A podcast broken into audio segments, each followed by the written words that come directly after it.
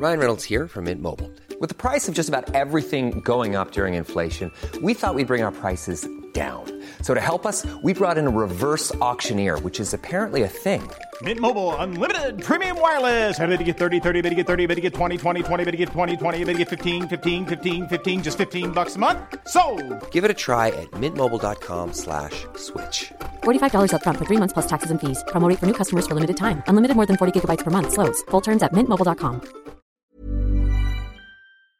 Hope everybody's doing well today. I want to welcome everybody to the Unimpressed podcast, and I want to welcome Miss Laura Gassner Otting to the Unimpressed podcast today. And she recently wrote a book called The Wonder Hell, and it's all about passion and what's passionate to you. So, welcome, Laura. How are you doing today? Good, thank you. Thank you so much for having me, John. Thinking about this, and you know, I learned things through my own journey. When did this start? You know, this narrative that you're putting out to the world? When did this start resonating with you personally? Yeah, so I spent 20 years in executive search. And as an executive recruiter, I was paid by my clients to call the most successful people in the world, right? My clients hired me so I could go out and find them and recruit them uh, away on their behalf. And so it was my job to call people with like bold faced names and bold faced companies because they were super successful. That's why I was calling them. But despite all this success, they weren't very happy, which is why they were calling me back. And I became fascinated about about this idea of why doesn't success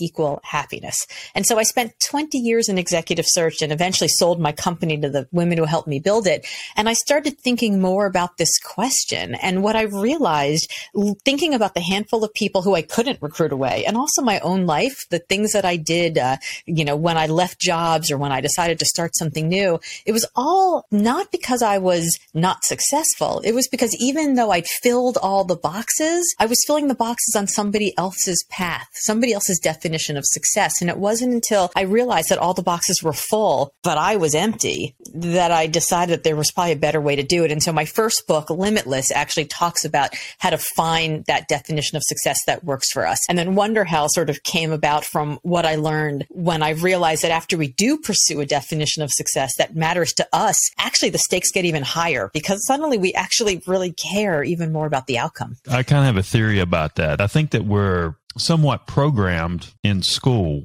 And I've been having this conversation a lot about how people are educated. And if you think about it in school, when let's say we're preparing, for, you know, a student is preparing for a test. And I think kids have gotten a pattern because everybody's trying to hit a grade, hit a number, and they prepare for a test and they memorize what they need to to hit that number and they don't really treasure the information. And I think that's kind of, you're kind of seeing that play out in society in a way because nobody ever treasures anything that they're reading or looking into. That makes sense? Yeah. And not only do we not treasure it. We're not even present for it. I mean, I know when I was in high school, I remember thinking, well, I just need to get an 89 on this test to maintain my A average. So I'm not going to work as hard as I need to, and I'm just going to memorize these things. And then I would spit out the information and I wouldn't remember it. Like, I don't know what the Teapot Dome scandal is. I don't remember Pythagorean's theory. Like, I don't know anything. I knew stuff at one point long enough to like spit it out on the test, but I didn't understand it. And I do think you're right. I mean, I think if we're like training kids to like chase a grade or chase a gold star, then what are we saying? We're saying being a doctor, being a lawyer, making a lot of money, like these are the gold star jobs. And we're not actually allowing kids to figure out who they are and what they want to be. So, like at some point, you probably had this experience, John, that a career counselor, a high school counselor, somebody said, pick a job, pick a trade, pick a career, pick a major, pick a school. And you were like, okay, great. I'll do it. But you were asked that question when you were probably 15, 16, maybe 17 years old. And you know what we don't have when we're 15, 16, 17 years old? Like a frontal lobe, like the part of our brain that dictates good, sound, logical decision making. So even if we did make a decision, by the time we get to be 25 or 35 or 45 or 55, we're not the same person as we were then. And even if we did for some amazing way actually know ourselves back then, the world around us has changed. When my first book came out, I used to get this question like, what advice would you give your 22 year old self? And I was like, my 22 year old self who's listening to a podcast that was recorded over the internet and I'm hearing it on my cell phone. Like none of those things existed when I was 22. So even if I did know myself, it doesn't actually matter.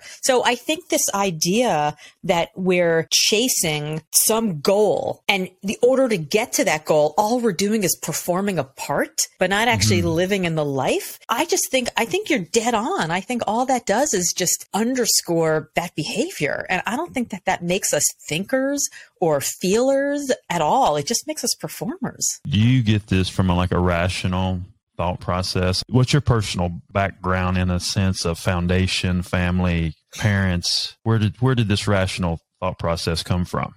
Oh, I mean, I was given my definition of success by a fourth grade teacher who told me I was really argumentative and maybe I should become a lawyer. And of course, you know, the first thing I told her was that she was wrong because, you know, I was argumentative.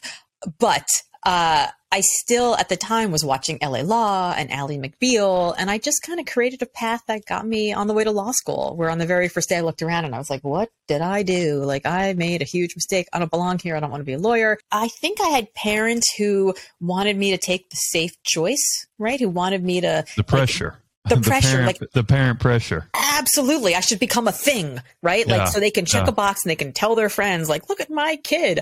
And, and so I think there was always that pressure. So they were none too happy when I dropped out of law school to join a presidential campaign of an unknown Southern governor. They, they were like, Governor who? From where? Arkansas? Like, not a chance in hell.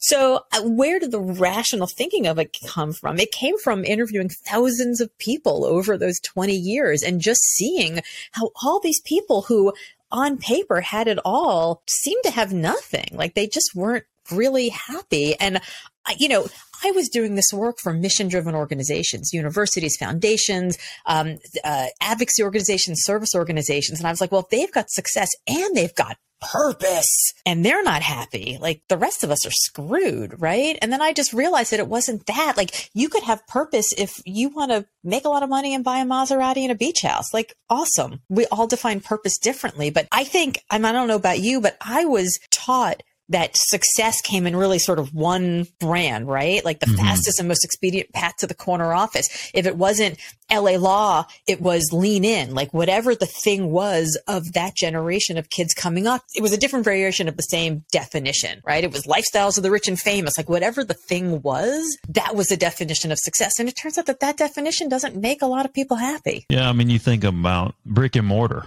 You know, I think mm-hmm. brick and mortar is sold in a certain way to society and I, when I say brick and mortar, like these uh, brands of industry that have been around for years and years and years that have not evolved mm-hmm. uh, on their own in a way, and they hide behind that brick and mortar in a way. And then you see that playing out. I have this thing of, you know, I'm all about foundation, and I don't think you can create any value unless you build the right foundation. And what I've seen in my experience is if you're, especially in entertainment, you know, I saw it in the comedy industry because I changed the way the comedy industry did business uh, in 2016, and it had never been done before. I took a kid from the tra- a trailer to just for laughs, the Super Bowl comedy in two years with a social media model. And then I looked inside that industry and realized that the people who wanted to get in the industry were trying to appease industry and they're forgetting who's paying. And I came up with this thing called know who's paying because everybody forgot that. And I think think that has, you know, industries have been very blind to who's paying the bill I think their that's business. So, so true. I mean, like you look at something like Blockbuster, right? And you look at, you look at Netflix and Red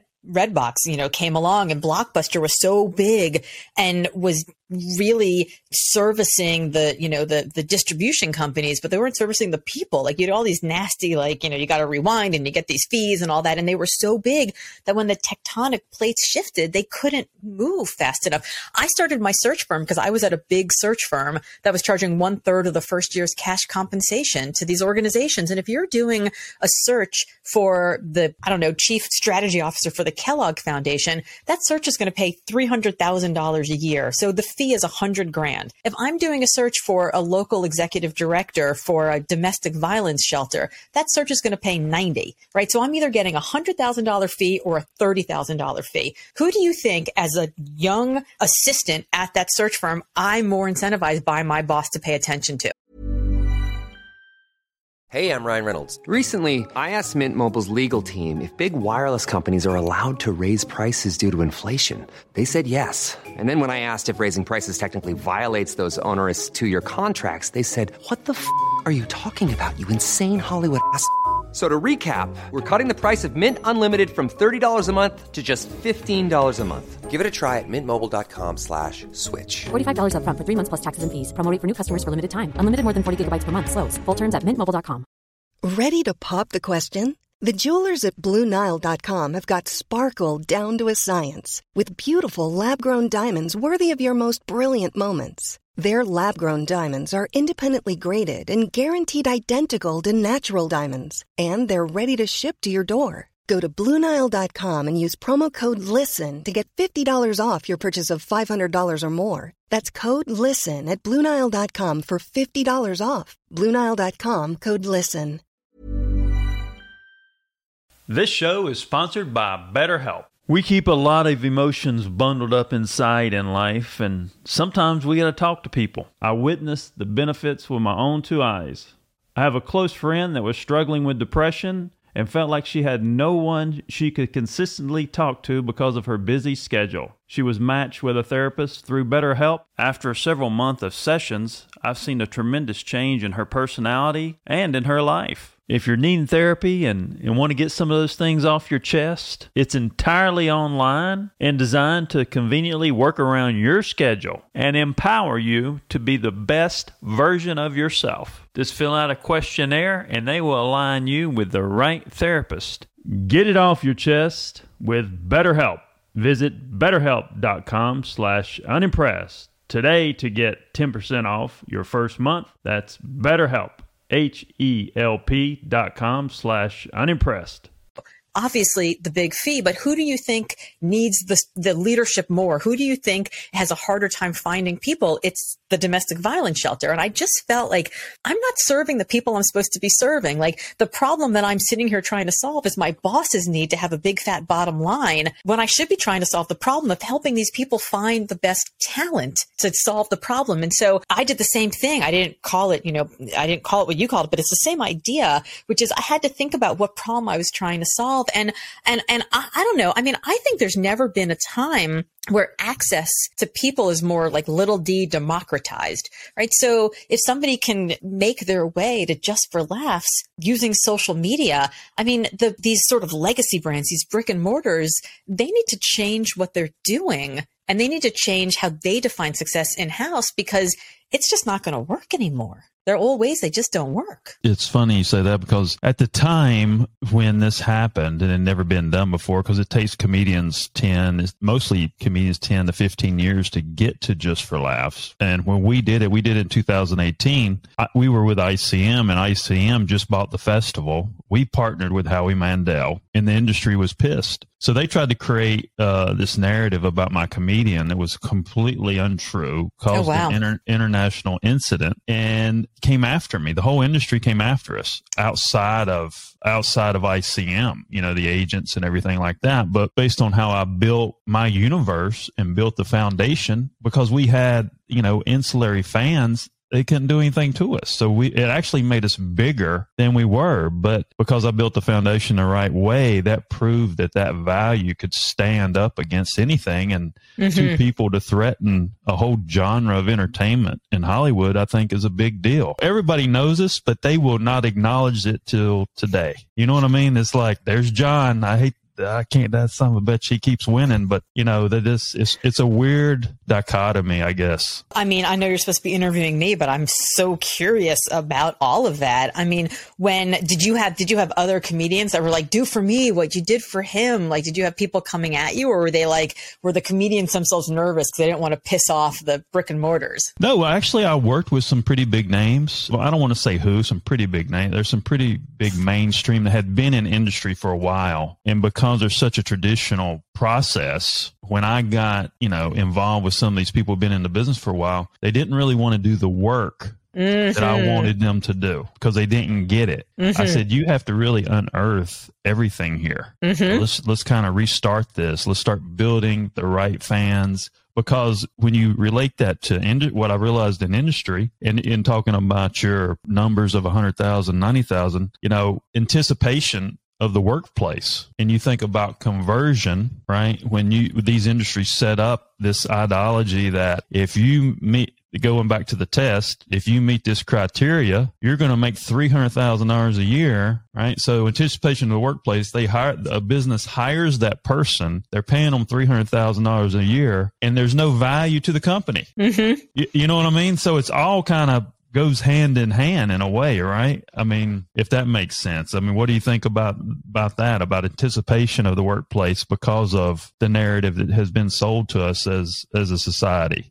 Yeah, well, I mean, I think I think anticipation of of unrealistic, uh, un, I think unrealistic expectations is the root of a lot of misery in our world. You know, they, I, I, I have, I have recently uh, been let down by somebody who was very close to me, and I, I, had to spend some time thinking about whether or not I was the problem or she was the problem and maybe both of us were the problem, right? Maybe she shouldn't have let me down. Maybe she shouldn't have been a flake, but maybe I also shouldn't have expected what I expected, right? This sort of, so I think whether it's the workplace or in our personal relationships, I think we often have these outsized expectations of what's going to be. And it's sort of not really based on much at all. One of the things I write about in Wonder Hell is this idea of perfectionism. And I, I interviewed somebody who said like when they were younger, they were, they were painting uh, album covers on the back of jean jackets. And anytime that they would finish an album cover on the jean jacket and it didn't look exactly like the image in their head, which by the way, they had no right to expect because they'd only been painting for like a hot minute. They didn't have the skill set yet. They would destroy it and it, they would just like, it would, it would be one of those sort of like self punishing acts of, of, of, of destruction of their art. And, you know, what he said to me was that it all came down to this outsized expectation of what we should have based on the work that we've put in up until that point. You know, there's a great, there's a great line like, you know, don't complain about the results you, you're not getting from the work you're not doing. I sort of feel like that's kind of did your did thing. your friend did your friend not like the truth? Is that what it was? Uh, i think he didn't like the truth which was at the time that he wasn't a very talented painter.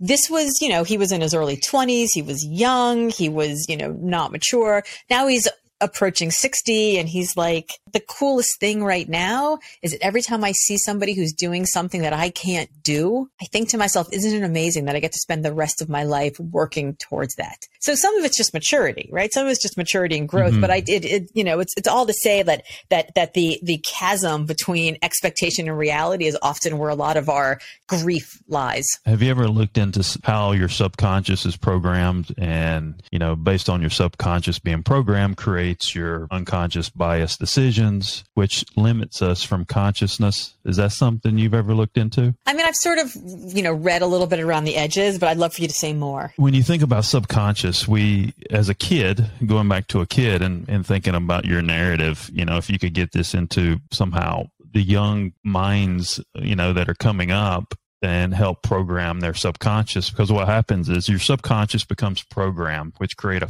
creates a pattern right so then when you start going through some of these experiences your unconscious bias comes out which mm-hmm. is you know the emotions. And your emotions are the juggernaut of the universe. And we never really get to consciousness because of that. And it goes to what you're saying. You know they didn't build the foundation the right way. That subconscious programming was not building helping these kids build these foundations yeah. I think that goes hand in hand as well. That's another thing. I, I talked to a lot of these big thinkers and like uh, Dr. Bradley Nelson and uh, Joe Vitale, you know, spiritual, this you know how the spiritual side and the human experience and and what you're dealing with with tech and everything how it coincides you know? And i think if people understand all that is linear in a way they could probably solve some problems quicker. Does that make sense? Yeah it does. It's i have a, uh, a, a, another fellow author uh, that i talk with every tuesday morning uh,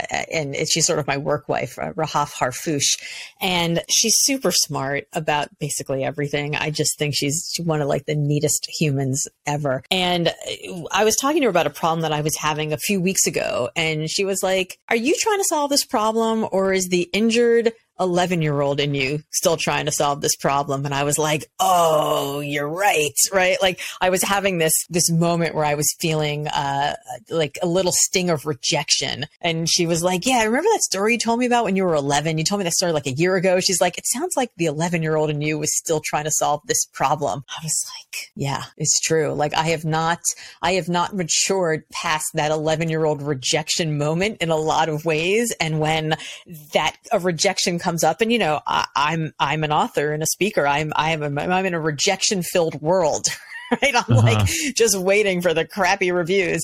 Um, it really, it's it's not the 52 year old me who's absorbing the rejection. In part, it's probably the 11 year old. It's probably that part of me that's still in my subconscious. You're probably right about that. If you're a young person, from your perspective, how would you approach your narrative? How would you approach your narrative to be successful? If I was a young person considering my own narrative yeah, as a young you, person? Yeah, you know, you're going into your first gig or whatever it is, and you're going with your heart. How will you be successful if you're going with your heart? And what's so, passionate to you? Yeah. So when I was in recruiting, I used to listen for like eight motivating factors that would interest anybody at any time into a new job. So if I were calling somebody and I wanted to recruit them away, I would listen for things like, are they inspired by the mission? Are they excited by the leadership? How prestigious are they thinking this job's going to look on their resume? How many skills are they going to learn? How broad is the impact? Um, how deep is the challenge, right? There's specific things that I'm listening for. And of course, money, right? How much money am I going to make? And the problem is that when we're given this list by a counselor, it's just a list. And society tells us like, put money number one, like money money, like how much you making? That's the most important thing. But I did a, I did an assessment, a three year assessment from January 2019 all the way through like before, during, and as we came out of the pandemic. And I have 6,000 responses from 74 different countries. So I can tell you with no uncertain terms that only 38% of people say that money is the number one factor that contributes to their work happiness, which means that for over 60% of us, it's something else. And so I guess if I were talking to a young person right now, I would say take that list. It's a great list, but prioritize it in the way that is meaningful to you, number one. And number two, know that probably every five to seven years, the prioritization of that list is going to change. You know, every five to seven years, maybe you're married, maybe you've got kids, maybe your kids have grown out of the house, maybe you're dealing with aging parents, maybe there's a global pandemic, right? It could be anything. I think we go into life thinking like, here's the list and that's the list forever. And it's a list that somebody else from the outside gives us, but like what actually matters to us? And so I think that's the first thing. And then the second thing is I would say if you're thinking about your narrative, you should also be thinking about what's coming in externally. So the narrative should be an internal narrative, but a lot of us get an external narrative and it gets placed on top of us. And we're just like, okay, I guess I'll wear that t-shirt. I don't really mm-hmm. like green, but green's going to be my color from now on because that's the first t-shirt I got.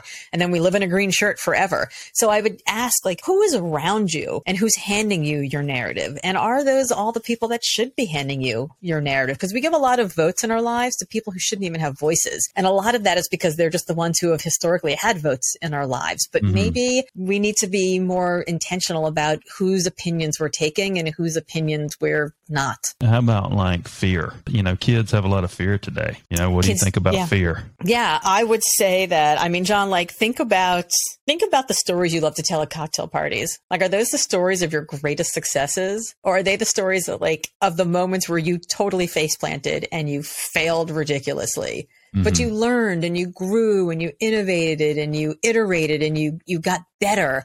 I know at this age that I've survived all my bad days. I've survived my worst days. I've made it through all of them. But when you're 20, you're 22, you're 25, you're 20, it's just terrifying. And you think every single failure is going to be, it's going to be your identity forever. And it's mm-hmm. really not. I mean, the, the best quote I ever read was Eleanor Roosevelt, who said, um, we'd worry much less about what people thought about us if we realized how seldomly they did. Mm-hmm. Turns out nobody cares. Nobody's paying attention. Yeah. You know, one of my coaching clients I was just talking to uh, right before I got uh, on the podcast with you was like, I haven't sent out my newsletter in two weeks.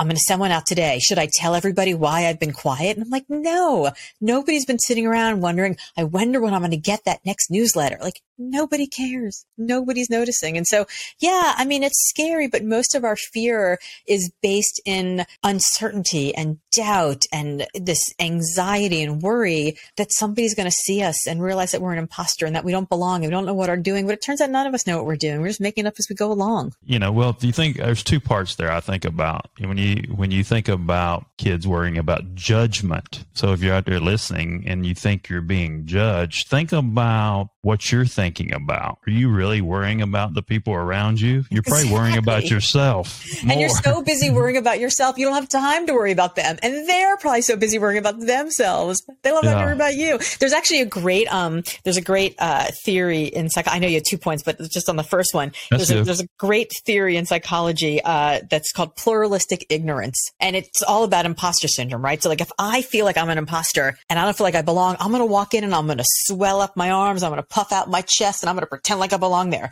and you've got imposter syndrome and you're like, oh no, Laura seems like she knows what she's doing. I better swell up my arms and puff up my chest so I look like I know what I'm doing. And then I'm like, oh no, John looks like he knows what he's doing. I better puff up my arms and swell up my chest even more, right? And yeah. all of a sudden, we're in this like arms race where neither one of us can admit that neither one of us know what the hell we're doing. And instead, we're stuck in this place where we're both ignorant about how the other's actually feeling. And so I think if we just understand that you know, everyone else is so worried about what we think of them that they're not thinking about us at all. And we can just be yeah. ourselves and it's going to be okay. Well, the other thing goes back to, build, you know, programming that subconscious is think about how kids are are trained instead of saying like when you we approach something you never done before it's like can i do this will i be successful how do i do this instead of being trained i can do this i will be successful you know and having a different side that positive side because I think sometimes we perpetuate negativity and that carries out yeah. through,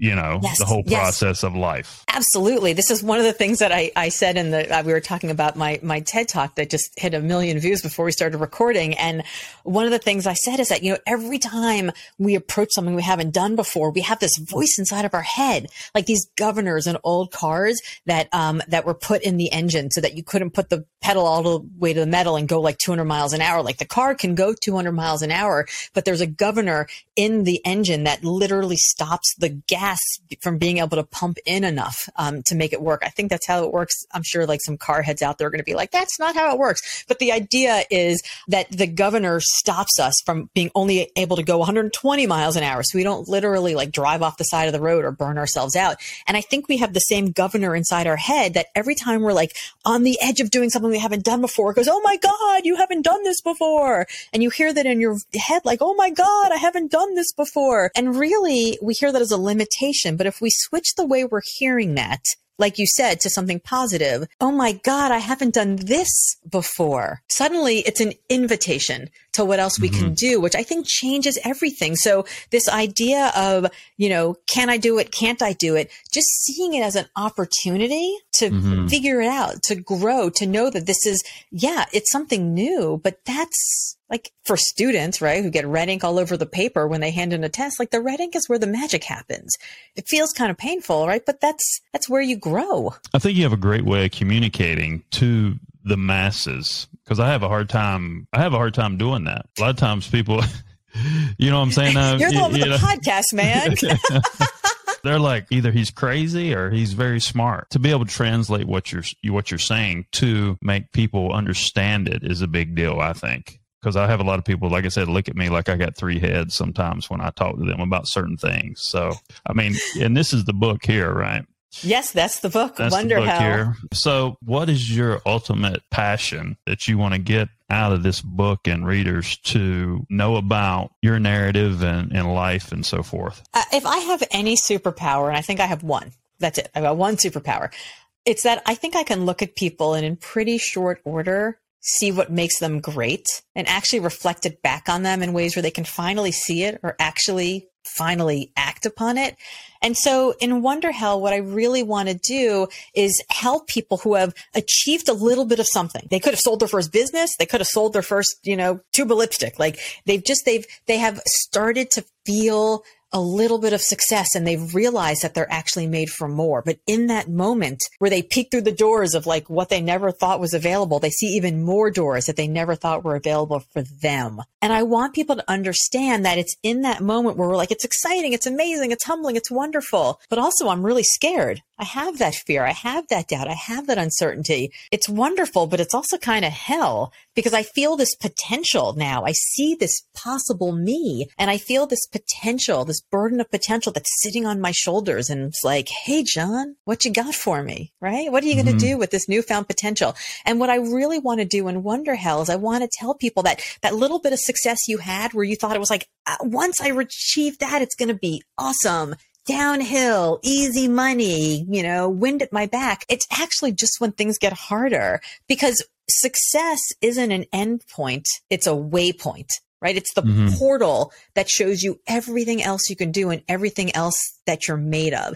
And I want people to feel all these voices in their head, whether they're the narratives that we talked about or these external people that are outside of you trying to tell you to like be in a box or whatever it is that these are not limitations, they're invitations to all that you can become. Because we have this idea that when I feel stress or I feel uncertainty or I'm anxious, I should just like shoulder to the grind, you know, to, to, to the wheel, like nose to the grindstone, and I should just survive it. And I think we need to figure out how to thrive in it instead, because on the other side of this wonder hell, it's just your next success, right? So it's like mm-hmm. the next wonder hell and the next one and the next one after that. So we need to learn not to survive these moments, but to actually thrive in them and enjoy the ride. I look at corporations and I look at going back to brick and mortar businesses. I think they're 35 years behind the curve. How do we unearth these businesses? I think it's about the businesses understanding. Well, first of all, I think businesses need to understand that the people who walked out of their business in 2019 are not the same people who are walking back in in 2021, 2022, 2023.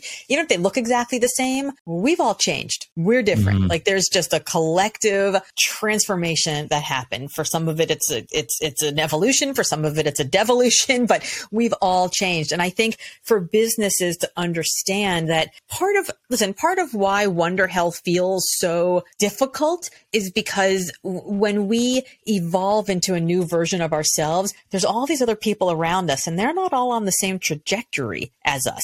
Some of them are moving faster. A lot of them are moving slower and some of them aren't so comfortable with our rise because they liked us smaller, right? They liked us smaller mm-hmm. because they care about us and they don't want to see us get hurt. Or maybe they're smaller and they're jealous. So they're a little worried about your rise because all they see is their own stagnation.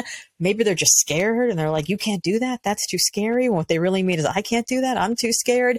And I think that um, the people who are walking back into these businesses have seen themselves in this sort of more holistic way. And I think that businesses, managers, leaders need to be looking at the people who have walked back in and think about not just their wonder hell about work, but like their wonder hell about every single part of their lives. And so, you know, if you're a leader um, in a business thinking about people, I think you got to think about their wonder hell that way. If you're just like a business business, I think it's thinking about like what other opportunities the world has now that it didn't have before. Right. So like mm-hmm. yours a perfect example. Like the comedy industry could take what you did and look at that and say, that's pretty cool. There's nothing but runway there. How do mm-hmm. we do that for ourselves? Like if you could do that with a comedian and social media, imagine if you controlled all these media outlets. Imagine if you had connections to every famous comedian out there who could just like post about someone on your story. Like there's so much that they can do, but it's scary, right? It's scary. It's hard. It's much more comfortable to just sort of sit in what they know, succeed where they've succeeded and be like, well, this is hard. It's much harder to live into the wonder because then there's possibility of failure that just doesn't feel very comfortable. And if you're a business and you're successful and you've been doing something forever, you can keep doing what you're doing 35 years ago. But eventually Netflix is going to come up and eat your lunch. When you think about, you know, a Netflix or whoever it is and or producers, you think about producing. And it's it's weird how I learned a lot in entertainment was able able to look at business and see how that relates. And you, you think about how people communicate and whether it's you're communicating with content, however it is. When I approached my way of producing this comedian and you look at things that are relatable, entertaining, and educational, this is the three things that I look at when you communicate with content It's got to be relatable, entertaining, and educational. I, this is going to be the new wave. And I think the new wave of social media is creating a position of influence. And I have a process that I think will eliminate uh, marketing completely because you can go a database way and pin people against the wall with everything they need to know. But if you're producing somebody or you're producing a TV show and you have somebody that's been in TV for 25 years, uh, that talent comes in and they start rewriting their lines. And what I found is they start diluting that authenticity. So the communication is not as relatable that it should be from that authentic artist. So when I approached it, I said, all right, this guy has some very relatable content in in how he's conveying his message. I said, all right, I'm going to create an outline. I'm going to help him with his timing and just let him fill the holes. And I think that, you know, it, it takes a great talent to do what I do. But I think not having that dilution and whatever it is, whether it's a manager in a business, whether it's a producer of a TV show, I think we got to understand that people are driven by identity in today's time and you have to let people be authentic, you know, and that kind of speaks to your narrative as well. And I, I experienced that firsthand, you know, create the outline, give them a platform, you know, if they are a great talent and see what happens and see how more relatable that could be to, you know, the people. For sure. I mean, there is there is nothing worse than writing by committee, right? So like yeah. if you've written a little bit, somebody else has written a little bit, somebody else has written a bit, and then the talent starts writing a little bit, then you have a spork, right? Like it's just yeah. it's it's not a spoon, it's not a fork, it's the worst of both options. It's funny because when I first started off in this work, I thought I had to put online like a just absolutely polished, I got my act together, I know what I'm doing, I never make a mistake. And the more I got comfortable with who I am and confident with who I am, the more I just put up like the full real me. And that gets so much more attention. Um, actually, when, uh, my, my birthday was about three weeks ago and I posted a video of me like sitting on my desk with this enormous sheet cake in front of me and I love sheet cake. Like the grosser the supermarket sheet cake, the better, right? Like I love sheet cake and it was just me and the cake and a fork. And i was shoveling the thing into my face as i'm like and i gotta tell you today's my birthday and it's the best day you can pre-order wonder hell. And there are all these bonuses that you can get. And oh my god yay for me. And it was like tina fey style just like shoveling the cake into my face. And i got so many comments and likes and reshares of that. It was like this huge thing and I had this one guy who called me up and he's like, I don't know, Laura, that's really not on brand. I mean, you're like sitting on your desk wearing a pair of overalls and you're shoveling sheet cake into your face.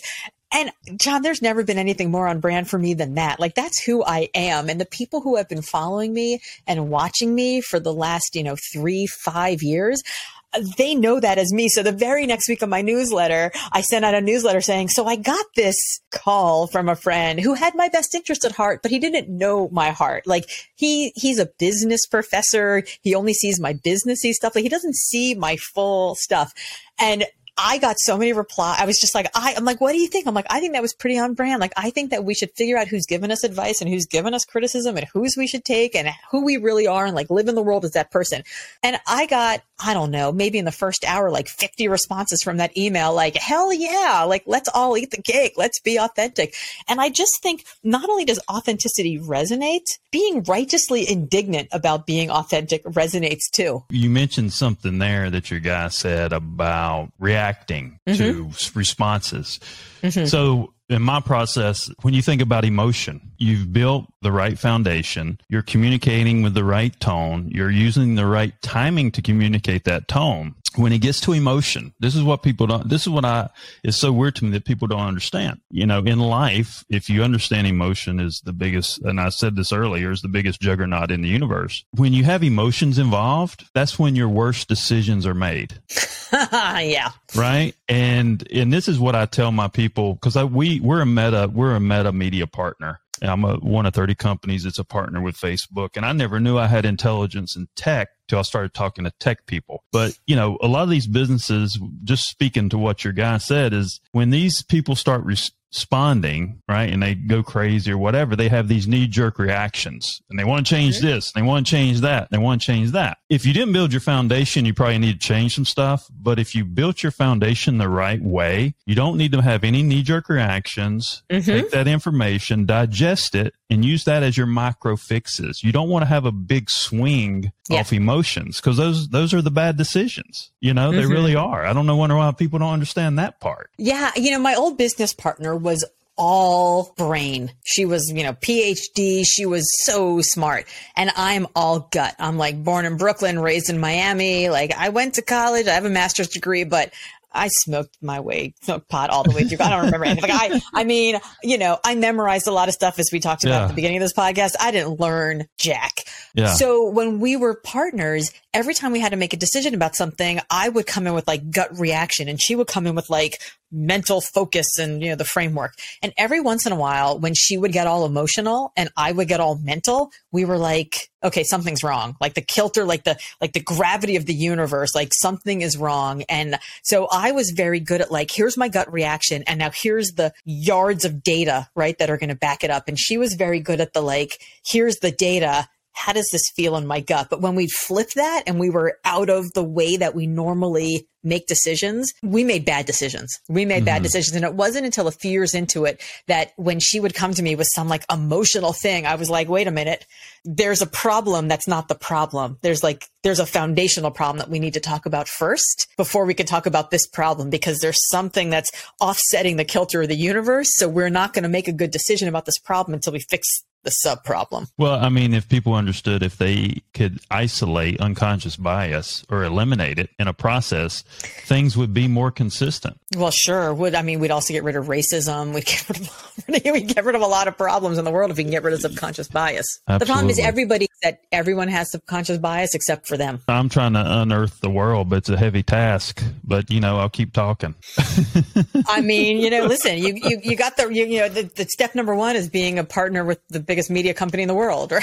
Yeah. So You know, I'm a redneck from North Carolina. and you know i mean and also you're like producing comedy i mean i i learn i learn so much i mean like just think about comedy like look at chris rock's new special look at dave chappelle look at some of these comedians who are out there and like they're funny, but it's social commentary for sure. One of my favorite comedians is James Acaster, and he is so good at sort of telling a story and unraveling a bit and making a callback and you know repertoire is absolutely brilliant but there's a lot of social commentary in there about how we treat each other and how we treat people and and and and what do we do with people when they're at their most vulnerable so you know what do they say like if you want to change people make them laugh right if you want Yeah. people to listen you make them laugh Yeah. Well, Chris Rock had a lot of uh, subliminal messages in his last special, was was very Yeah. interesting. he had a lot of subliminal messages and he had a lot of not subliminal Then he hits you. Then he hit you in the face too. Then he hit you in the face. Yeah. I mean, but you know, as a speaker, I watch a lot of comedians. A lot. I mean, I've learned more about keynote speaking from stand-up comics than I have from keynote speaking coaches. I mean, there's just so much in there about storytelling and audience reaction and evoking emotion and callbacks and and and just committing to the bit. It's it's people always ask me like, how do you get how do you get comfortable speaking on stage? And I'm like, I get comfortable not speaking on mm-hmm. stage, right? And comedians are so good at that of like telling a joke and letting it land and then mm-hmm. walking across the stage and doing a callback. And then 10 minutes later, I mean, it's, it is, it is such great education for anybody who needs to present anything to anyone. I think we had some some very good information in this podcast. Love your narrative and, and love your direction and, and and you know everybody go out and get the book Wonder Hell by Laura Gassner Otting. Yeah, I don't know if there's anything else you would like to talk about or speak about, but I appreciate you coming on the show. Well, thank you. I appreciate being here. I guess I would just say my name is Laura Gassner Otting. All my good friends call me LGO, so people can find me anywhere on the socials at Hey LGO. And yeah, Wonder Hell is available right now. It comes out on April 4th, but it's available for pre-order at wonderhell.com. And uh, there are all kinds of uh, fun, free goodies and bonuses with pre-orders. Well, great conversation. I appreciate it. This has been uh, Laura Gassner Otting, and I'm John Edmund Cosma, the CEO of Bang Productions.